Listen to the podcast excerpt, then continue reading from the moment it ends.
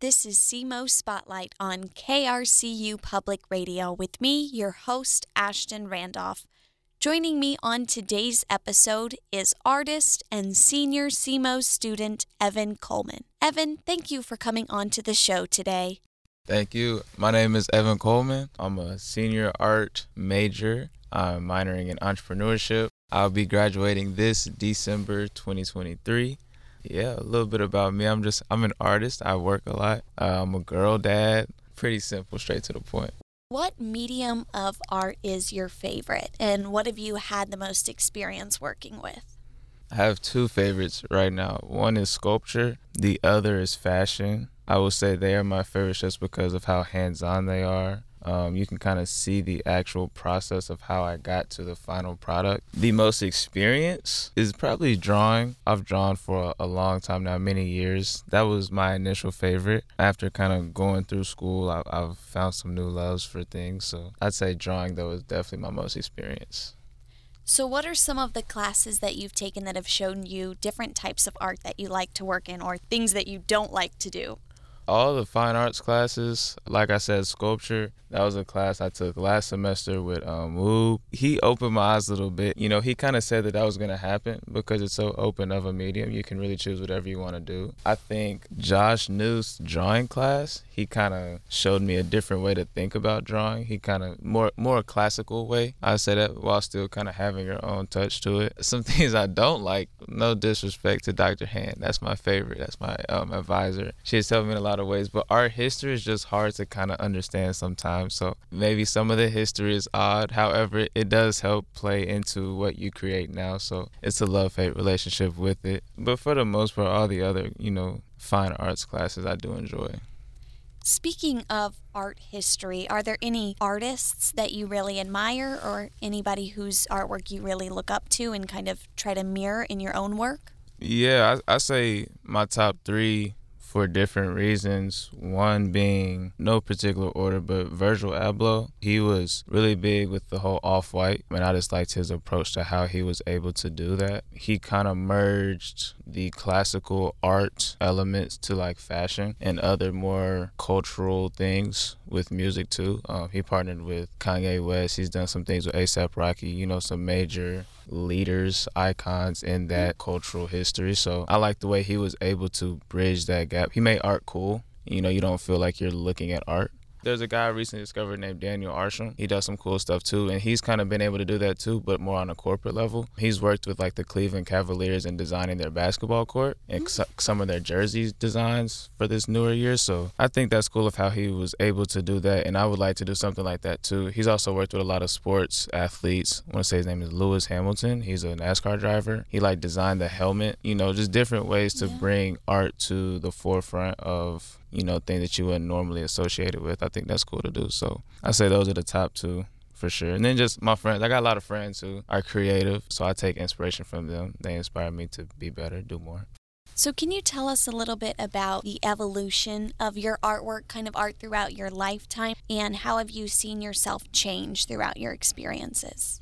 Been doing it probably since I can really remember. It started off with drawings. I was in this art camp. I don't know how old I was, but I was very young. And actually, a few of the pieces from that camp were in the um, exhibition uh, that I just did in Catapult. So if you were able to see that, you did see three of those. But it just kind of started off with what normal young kids do. We're just kind of doodling, sketching what's on our mind. Um, we had projects to do.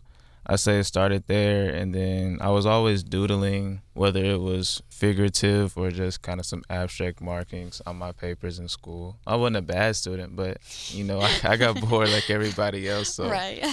high school actually though was probably when I got serious. This guy asked me to do a tattoo, or he actually put it on his Snapchat story. He was like, "Hey, who can draw?" And I was like, "I can draw like decent." So you know, I slid up and he was like, um, "Can you draw me this tattoo?" And I was like, "Yeah, cool." And then he ended up paying me for it. And so I was like, "Okay, you know, um, I need money. I, li- I like money, so I might as well try to see what I can do with it." I started kind of doing some more things. I started like looking for opportunities to draw. I'd say I kind of kept that going up until I got to school.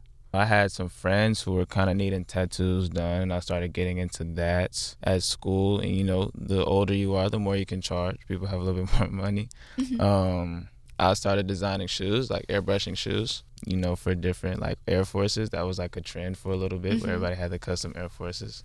So I kind of got on that wave. And then I transferred majors to become an art major. So I initially came to school to be an engineering major, mechanical engineering. I was like really into like composite materials and things, but COVID happened, had a little change of mind. So then I kind of tar- started taking art serious. And then I want to say two Christmases ago, I was at my grandma's house and I had like this weird, like, you know, COVID made everybody, you know, love each other a little more, appreciate what you have. And so I have a great grandmother who's like 95. Um, and I was like, I want to be able to take something from her that will stay in the family longer than she will be here. So I learned how to sew, and that kind of got me into fashion. So now, like, my main thing is bridging like fashion, and that's kind of where the Virgil inspiration comes from. Trying to like create things that people can use while also being a little different, but taking some of those principles of design from these formal classes now. That's really where we are now. Fashion is big, mainly like pants and denim. I'm trying to focus a little bit on that and taking printing classes to print things on, uh, you know, jeans and shirts and hoodies and some embroidery.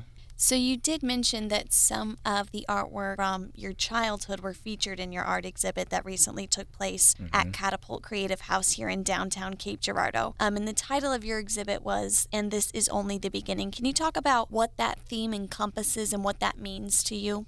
The project as a whole was really just for me to kind of um, relax, just take my mind off of things. When I was in school doodling, I was doodling to get out of class in a way, you know. Mm-hmm.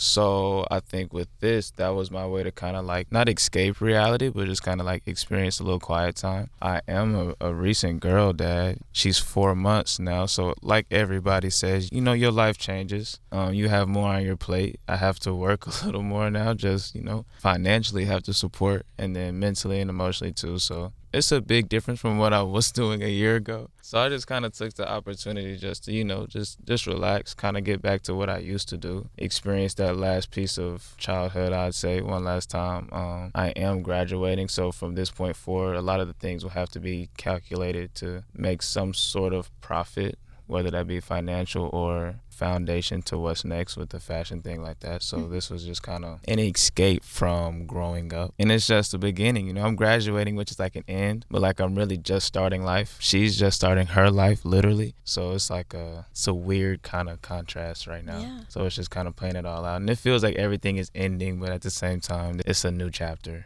Are you sewing her lots of clothes or designing her any onesies? Not just yet. I, I, probably will soon. When she gets a little older, she's growing out of stuff too fast, and she's still throwing up on everything. So I'm a, I would, I would be a little upset. I think in my heart if I made something for her and she ruined it. I'm gonna I'm gonna give her a couple years. And so once you graduate from SEMO and you move back to Nashville, Tennessee, where you're from, mm-hmm. what are your kind of next steps? Do you think? So at the moment, I work at Buckle in Cape actually and I'm kind of working to become a, a, manager in training. So there's a buckle in Nashville that's actually pretty close to my house. So I'm gonna mm. transfer down there and do that full time. Work to become a manager there. On my off days, I'm gonna work the fashion. I, I have a few um, connections to people that I think I could utilize to kind of take myself to a place where I don't necessarily have to be full time at a you know nine to five more traditional job. It's still being developed, and we will also see kind of how it goes once we get down there. You know, it yeah. sounds good on paper, but as, as life has proved itself, you never really know what'll happen. So that's kind of the, the general plan. that we're gonna go down. You know, come see me at the buckle if you want to be at the buckle. But if not, you can just get some clothes too. Alrighty, Evan. Well, thank you so much for coming in today and chatting with me. Congratulations on graduating. And this is only it. the beginning for you in yeah. your life and your next career. So thank you so much for being here today. Thank you.